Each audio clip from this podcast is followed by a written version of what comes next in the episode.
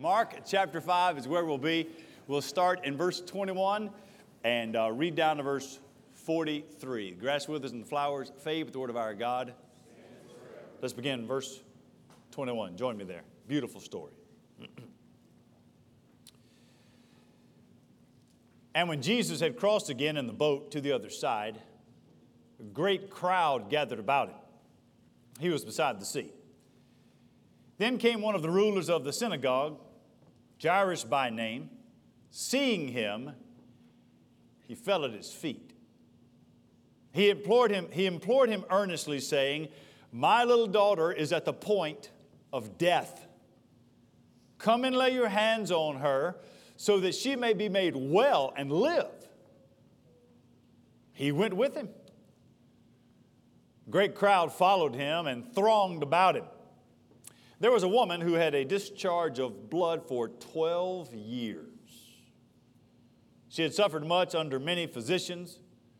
She had spent all that she had and was no better, but rather she grew worse. She had heard the reports about Jesus. She came up behind him in the crowd, touched his garment. For she said, If I touch even his garments, I'll be made well. And immediately the flow of blood dried up. She felt in her body that she was healed of her disease. Jesus, perceiving in himself that power had gone out from him, immediately he turned around in the crowd and said, Who touched my garments? His disciples said to him, You see the crowd pressing around you, and yet you say, Who touched me? Looked around to see who had done it, but the woman, knowing what had happened to her, she came in fear and trembling. She fell down before him and told him the whole truth. He said to her, Daughter, daughter, your faith has made you well. Go in peace and be healed of your disease. While he was still speaking there, while he was still speaking, there came from the ruler's house some who said, Your daughter is dead. Why trouble the teacher? Why trouble the teacher anymore? Overhearing what they said, Jesus said to the ruler of the synagogue, Do not fear, only believe. He allowed no one to follow him except Peter and James and John, the brother of James. They came to the house of the ruler of the synagogue, and Jesus saw a commotion, people weeping, wailing loudly. When he had entered, he said to them, Why are you making a commotion and weeping? The child is not dead, but sleeping. They laughed at him, but he put them all outside. Took the child's father and mother, those who were with him, they went in where the child was. Taking her by the hand, he said to her, Talitha cumi, which means, Little girl, I say to you, arise. And immediately the girl got up and she began walking, for she was 12 years old. They were immediately overcome with amazement, and he strictly charged them that no one should know this. They told them, he told them, give her something to eat. Join me as we pray. Father, we pray in the name of Jesus that you would help us in this crowd, in this crowd. Are people like this woman Jairus. And we need help. So I pray that you would take this passage and use it as, as medicine, use it as healing, use it as light to shine in darkness. Pray that you'd bring back the hope and joy of salvation. In Jesus' name we pray. Amen. You may be seated. I will freely admit to you that I eat like a middle schooler. Maybe even worse. I like chicken nuggets, chicken tenders. Yesterday for lunch, I had a peanut butter and jelly sandwich. I like grilled cheese. I like Cheetos, the regular kind and the puff kind. I like barbecue chips and sour cream and onion chips. I like those salt and vinegar chips, but sometimes they feel weird on my tongue, so I don't eat them much. I like uh, cherry Coke and Cheerwine and orange drink. I don't care what kind, Fanta or whatever the other one is. For dessert, for dessert, if I'm not having ice cream or, or cake and some cupcakes, I like those too. If I'm not having ice cream, what I really like is cookies. I like chocolate chip cookies and ginger snap cookies. I like those Little Debbie oatmeal cream pies. They make small, and now they're making a big large one for big men like me. I like a big one. I'll even have Nekot crackers from Lance for lunch. But the best cookie that has ever been made is the Oreo. Happy Father's Day. Get that man some Oreos. Oreos, a little mini delicious chocolate sandwich. Have on that Oreo two hard outer edges that are exactly the same, and in the middle there's a wonderful, creamy surprise. Now, the reason I bring up the structure, the reason I bring up the structure of an Oreo is because the passage in front of us is built like an Oreo. Starts off with one story. Man named Jairus comes to Jesus about his daughter. He needs help. We start there and then we move quickly to another story about this precious woman this nameless, suffering woman who's at the very end of her life. We get to that story, and then when that's done, we return back so that you have a sandwich. Jairus, Jairus, woman. I thought about separating them, thought, well, let's just take the two different, but the problem is they are interconnected and depend on one another. Needs to stay together.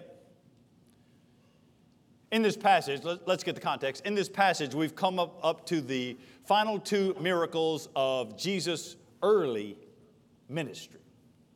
You remember the first two? The first one was when he crossed the Sea of Galilee with the disciples in the boat. The storm came up and scared them all to death, and Jesus stood up and rebuked the storm, the wind, and the waves, and it was deathly calm. Then they were afraid of Jesus because Jesus has authority and power over the natural world. Across the Sea of Galilee, landed where the Gentiles lived, the Gerasene, the Decapolis, the Greeks lived there. There they met a man who was filled with demons 10, 12, 20, could have been up to 6,000. The name was Legion. 6,000 demons, and Jesus cast them all out. They entered those pigs and ran down the hill and drowned. So that we saw Jesus has power and authority over not just the natural, but the supernatural world. Now we've come back across the sea, Galilee, probably back to Capernaum. Now we watch as Jesus displays his power over disease and death. Today, I want you to keep your eyes now. There, there, are a couple of key players in the Bible, but I want you to keep your eyes on Jesus. I want you to see how he, how he deals with people and I want you to trust how He will deal with you. Let's, let's follow the storyline and see that as long as you have Jesus, there is hope. As long as you have Jesus, there is hope. What do I want you to see? Here's the first one, point number one. Jesus sees the hurt in every crowd. Jesus, if you'd like to write things down, that's it. Jesus sees the hurt in every crowd. Verse 21, we see it there. Verse 21, when Jesus had crossed again in the boat to the other side, a great crowd gathered about him. All kinds of people. I don't know how they knew he was coming, but somehow they knew he was coming back across the sea, back possibly to Capernaum, and they are waiting on him. A great crowd. Mark later will call this a throng of people. All kinds of people. Some are there because they love his teaching, they want to hear him teach. Some are there because they have some sort of disease or they need a miracle. They're there to receive a miracle. Some people are there because they can't stand him. Some people are there. Some people are there just to see the show. It's a spectacle when Jesus is there. Hundreds of people are thronging around Jesus. And in the middle of that crowd, where there are hundreds of people, there are two very desperate souls. One is a man named Jairus. He's probably a Pharisee. If he is a Pharisee, he had spent the early part of Jesus' ministry there not liking Jesus. Jesus did not appeal to the Pharisees. A man there named Jairus, who is a Pharisee, his life has now come completely unraveled. Luke tells us he has one child, it's a little girl. This little girl is dying. We don't know how long it's been since he was home, how long he's been waiting on the seashore on Jesus to get here. What we know is that he's desperate. The other person is, is this depressed, poverty stricken woman. We don't know her name. Her tortured life has brought her to a dead end. I want to pause here before we even get into the story. I want to pause here and say that in every crowd, in every crowd, this one is no different. In this crowd, in every crowd, there are people, great and small, black and white. There are people from all walks of life, young and old. There are people that are dealing with things that we don't see, that we don't have any idea of. Yet Jesus sees it all. There are hearts in this room right now, in this very room, there are hearts right now in this room that are torn by anxiety. In, in this room, there are bodies, physical bodies that are wrecked with pain. Sitting in this room, there are, there are souls that are burdened with worry. You don't want to worry, you just worry. And In this room, there are minds that are racked with depression. This room right here, there are, are lives, lives that are trying to heal from abuse. And Jesus sees it all. Even in the busy crowd, even in the throng of people, Jesus is ready to heal and to sustain to forgive? What is it that keeps you from coming to Jesus? We're going to get to them. Both, they're going to be two players here, major players. Both players in this story were wretched. They both were in need. Neither of them brought anything to Jesus. They came to Jesus to receive. Maybe that's what God has done in your life to get you to the point where you will come to Jesus. Sometimes He takes us to the bottom to do that. That you will come to Jesus and receive the eternal healing power of the gospel. The gospel. For those of you that are new to Hickory Grove, when I say the gospel, I have something very specific in mind. When I say gospel, what I mean is that God is the holy creator. That's what the Bible teaches. God created all of us in his image. You have dignity because the image of God, you bear that. You are an image bearer. The image of God in us has been disfigured by our own sin. The sin that we commit is not just taking us far away from God, we are cut off from God. The Bible describes that as being dead in sin. That's our condition. But that's not how God leaves us. God is a loving and holy God. He gives us Jesus Christ. He's Jesus, who's fully God, one hand, and also is fully man. We'll see a bit of that here. Jesus came and lived perfectly in a way that we couldn't live.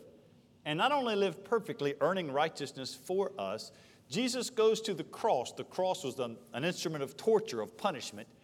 And at the cross, Jesus takes the wrath of God. When you hear somebody say, Do you believe in a wrathful God? Yes, I do. He poured all that wrath out on Jesus. And the promise of the gospel is when God raised Jesus from the dead, the promise is that it worked, the sacrifice worked. He has received Jesus in our place. Jesus died in our place. And if you will put your faith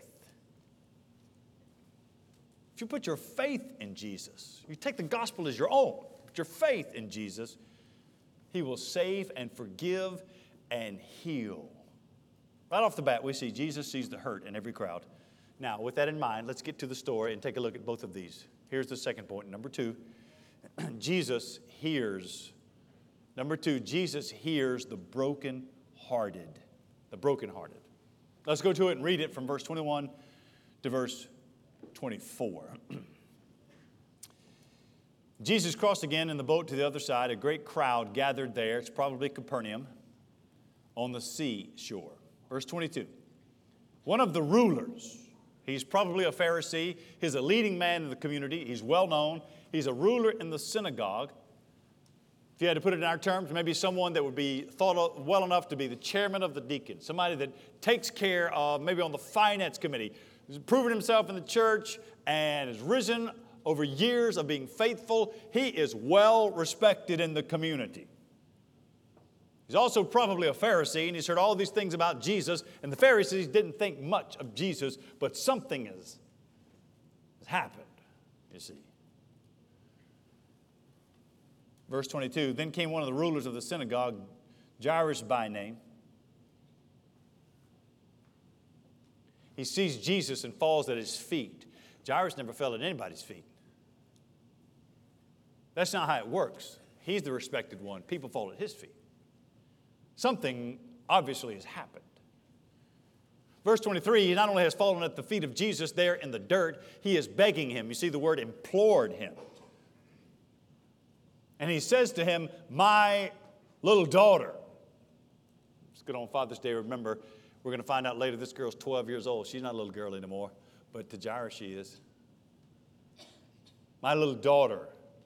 She is at the point of death. You see that phraseology, the point of death?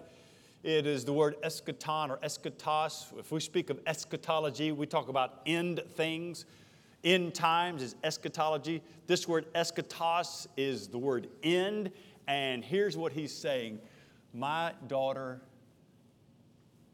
is at the end. If you'll just come and put your hands, I've heard about you. If you'll just come and lay your hands on her, she'll get well and she'll live. And the miraculous thing is, all of these people are around Jesus. They've crowded around him. Jairus has broken through. He's asked Jesus to come, and Jesus says, I'll come. Well, now, now back up a second. Now, what do we learn here? A couple of things. Here's something we learned. Number one, God oftentimes uses, God uses desperate situations to bring us to Jesus. God uses. God makes those things happen to bring you to Jesus. Sometimes the bottom drops out. God uses that to bring you to Jesus. Sometimes you got to hit the bottom for you to realize you need Jesus. So instead of looking back at the hard times in your life and thinking, why did God do that to me? Look back at them and say, God, thank you. When every crutch is knocked out, all I have is Jesus. God uses desperate times to bring us to Jesus. I'll give you something else you learn from this passage. That is that it's crisis, if you have a crisis, crisis clarifies your faith makes it understand. So Jairus has already been a believer in God. He goes to the synagogue. He is a respectable man, believes in God. Now something has happened in his life. Verse 23, we find him down before Jesus in the position of worshiping Jesus. He no longer is somebody that just believes in God. It now has been brought to a very narrow belief in Jesus. Sometimes God uses the crises to bring you to a pinpoint Instead of a, a light bulb, it, it becomes a laser on Jesus. I'll give you a third thing you might learn from this passage. When you see him there in verse 22 and 23, he is a proud man. He has been brought low. I would just say that humility, humility and worship go hand in hand. Proud people don't worship, they don't think they have to. The Bible says that God is opposed to the proud. So to break to take pride away, God humbles us. Some of the, what you've been through, you might have been a prideful person had you not gone through it. God has used that to humble you. And humility leads us right into worship. Makes you worship.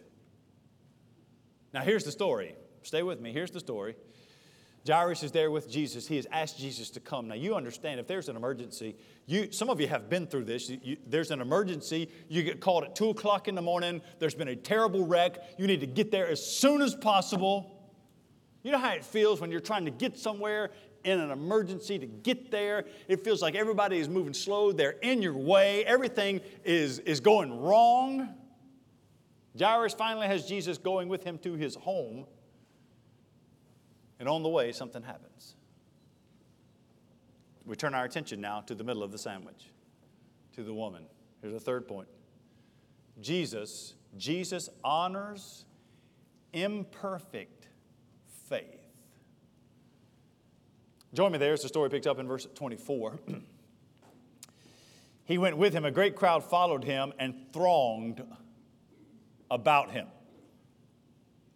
Verse 25, we meet her. There's a woman who had a discharge of blood. She has a female problem that she's had for 12 years. She's had this problem for as long, it's interesting, Jairus' daughter is 12 years old. As long as that little girl has bringing, been bringing joy into Jairus' home, this woman has been suffering. We'll find out that she has this terrible condition that if you read the, the book of Moses and Leviticus, we find out this makes her unclean. She might as well be a leper. She's been suffering, verse 25, suffering. She's been suffering religiously. She can't go into the temple. She's been suffering socially. Everybody knows that's her condition. She would be seen as unclean. Coming down to verse 26, she's been, she's been suffering physically. Verse 26 tells us, and she suffered much under, she suffered much under the hand of the physicians and spent all that she had. She was no better but grew worse. She suffered. Do you see that word suffered? It's a, it's a Greek word, masti, M A S T I. It is the same word used to describe the word scourging or whip, what Jesus received. She, she suffered by those that were supposed to heal her these doctors, it's this rudimentary medicine. If you go and read the Talmud, you find there are 11 or 12 ways to treat her condition. All of them are degrading. Every one of them is humiliating, and it's just made it worse. So, so now she is being degraded. All that she's been through. But, but one thing is she's heard, verse 27, 28, we know that she's heard about Jesus. What does the Bible say about being saved, that faith comes through hearing. Somebody had talked about Jesus. She heard that. Verse 27 and verse 28, she thinks to herself, if I can just touch him, the other gospel writers tell us that she, uh, if I can just touch the tassel, just the hem, the holy part of his garment. There's some superstition in here. She had heard that kind of thing before. There's some, if I can just, if I can touch him, she wants to do it secretly. She wants to do it, nobody can see it. She wants to be just for herself. Later on down in the church developing, you hear of Paul's Paul's handkerchief being placed on people to provide healing, or Peter's shadow coming across people to provide healing. You go into church history, you find out in the 11th and 12th centuries, the kingdom of England, kingdom of France, the king saw themselves as God's anointed, and they started having ceremonies called the touching ceremony. Edward the Confessor and probably Henry I did it, where peasants would line up and the king would touch, give them healing.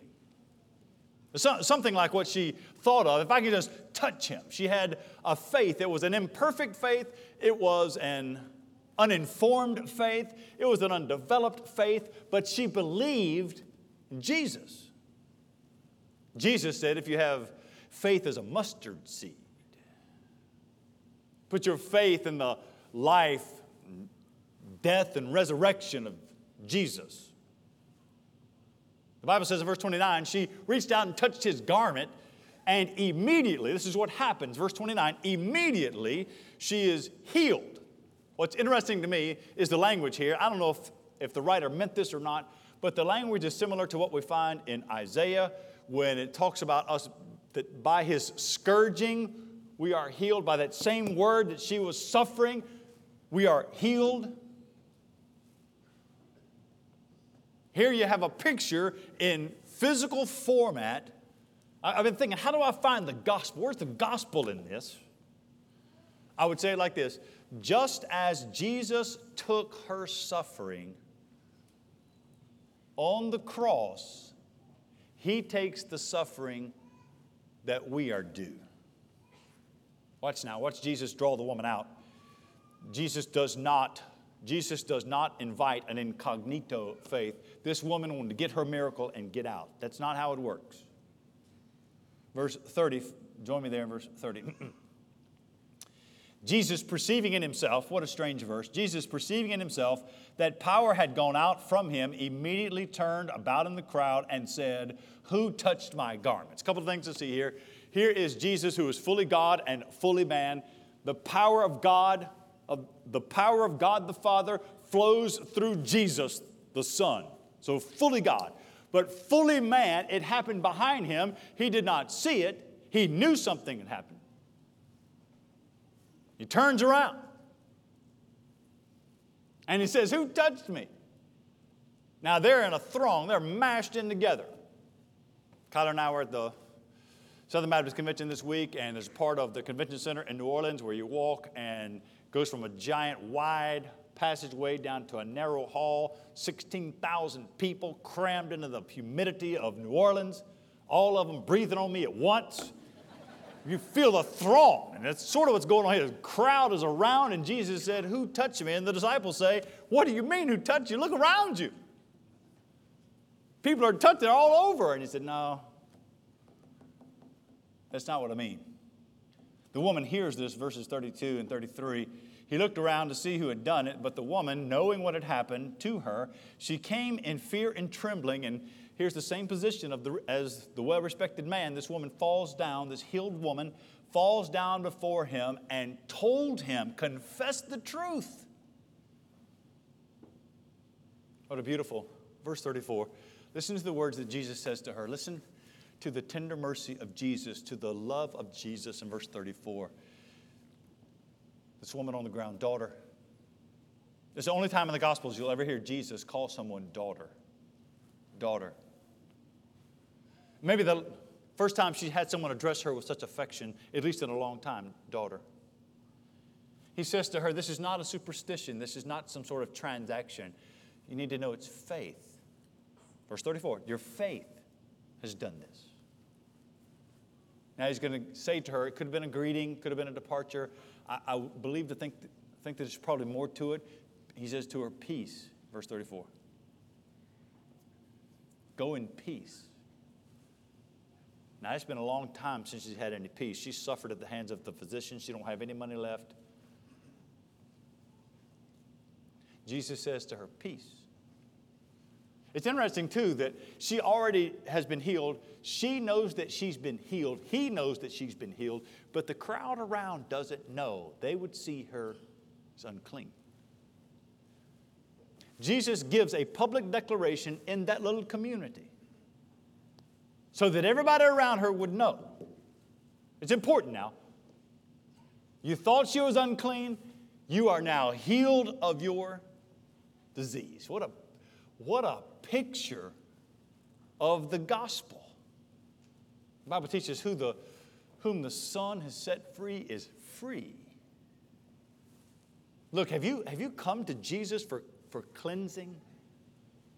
Every one of us are without Christ are unclean. We are worse than this woman. Paul would say later that, that even our righteousness is like filthy rags. The Bible teaches that our sins are like scarlet, and although they were like scarlet, they have been made white as snow.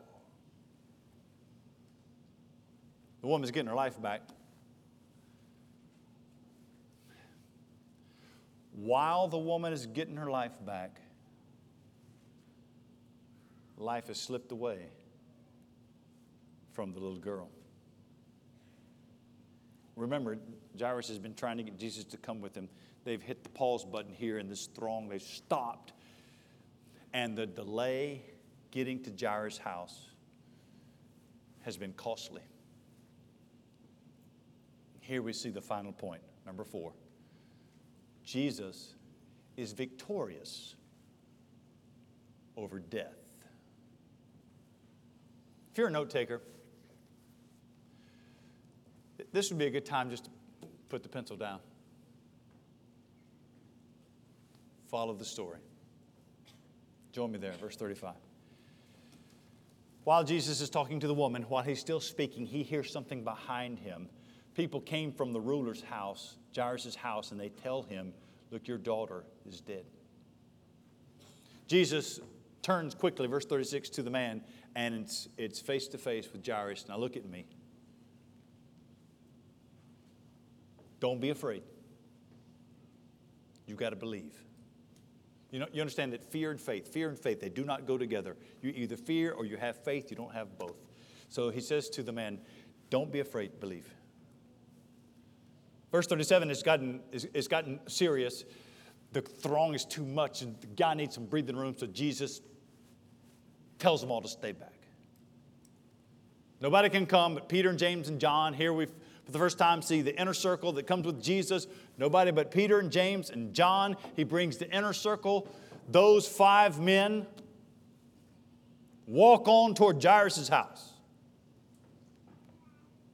Get there in verse 38, and already when someone dies, the, just like it is today, when someone dies, a process is set in motion. This little girl has died. When that happens, the professional mourners you come and have loud lament over this daughter of Israel dying. They're out in the yard, they're in the house, they're crying.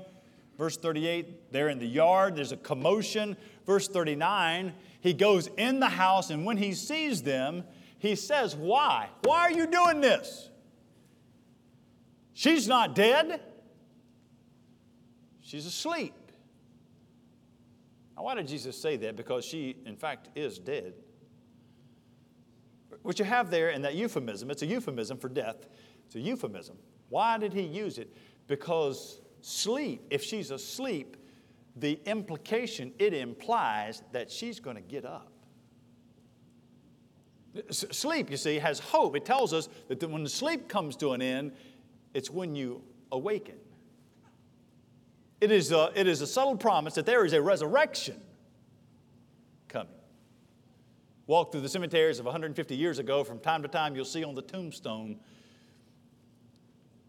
she's asleep in Jesus.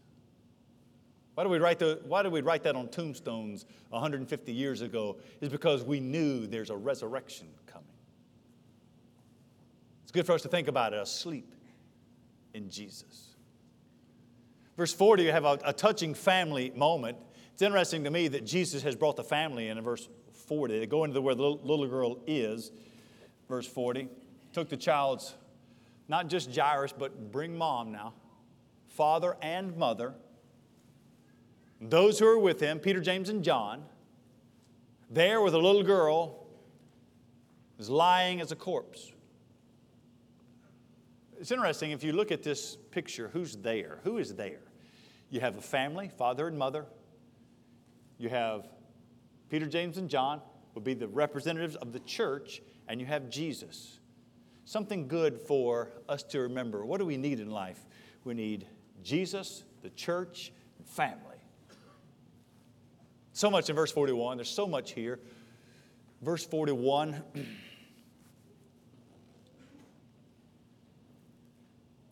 takes her by takes her by her little cold hand.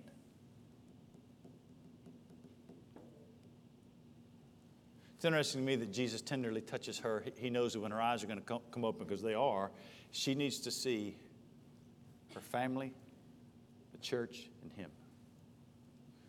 He took her by the hand, and you'll notice that Mark is very clear here. He tells us that he, he addressed the little girl in her mother tongue. She would, she would have spoken Aramaic, Greek would have been spoken. Bilingual. If you're a bilingual person, you know that you're in times of desperation or hurt. It's your mother tongue. And he says to her, Talitha cum, which, which Mark translates for us, Little girl, I say to you, arise. And it's his voice. It's the word, you see. What happened at creation when God spoke, things were created. Uh, the power is, is not just in the touch, the power is in the word. It's a reminder that Jesus creates what he commands, that it's the life giving power of the word. And when he said it, the text says the little girl, she got up. They're amazed. They can't believe it. Verse 2, 42 and 43. They're overcome with amazement. And he tells them now it's not time for people to know. They get to see it. We get to see it. They're not ready yet for the, for the resurrection. You keep this to yourself. And very practically, the 12 year old girl, give her something to eat. What we have here is a resurrection that is a proto resurrection. It is a foreshadowing of the resurrection. It is a reminder that Jesus, his life and death and resurrection, is what gives us hope.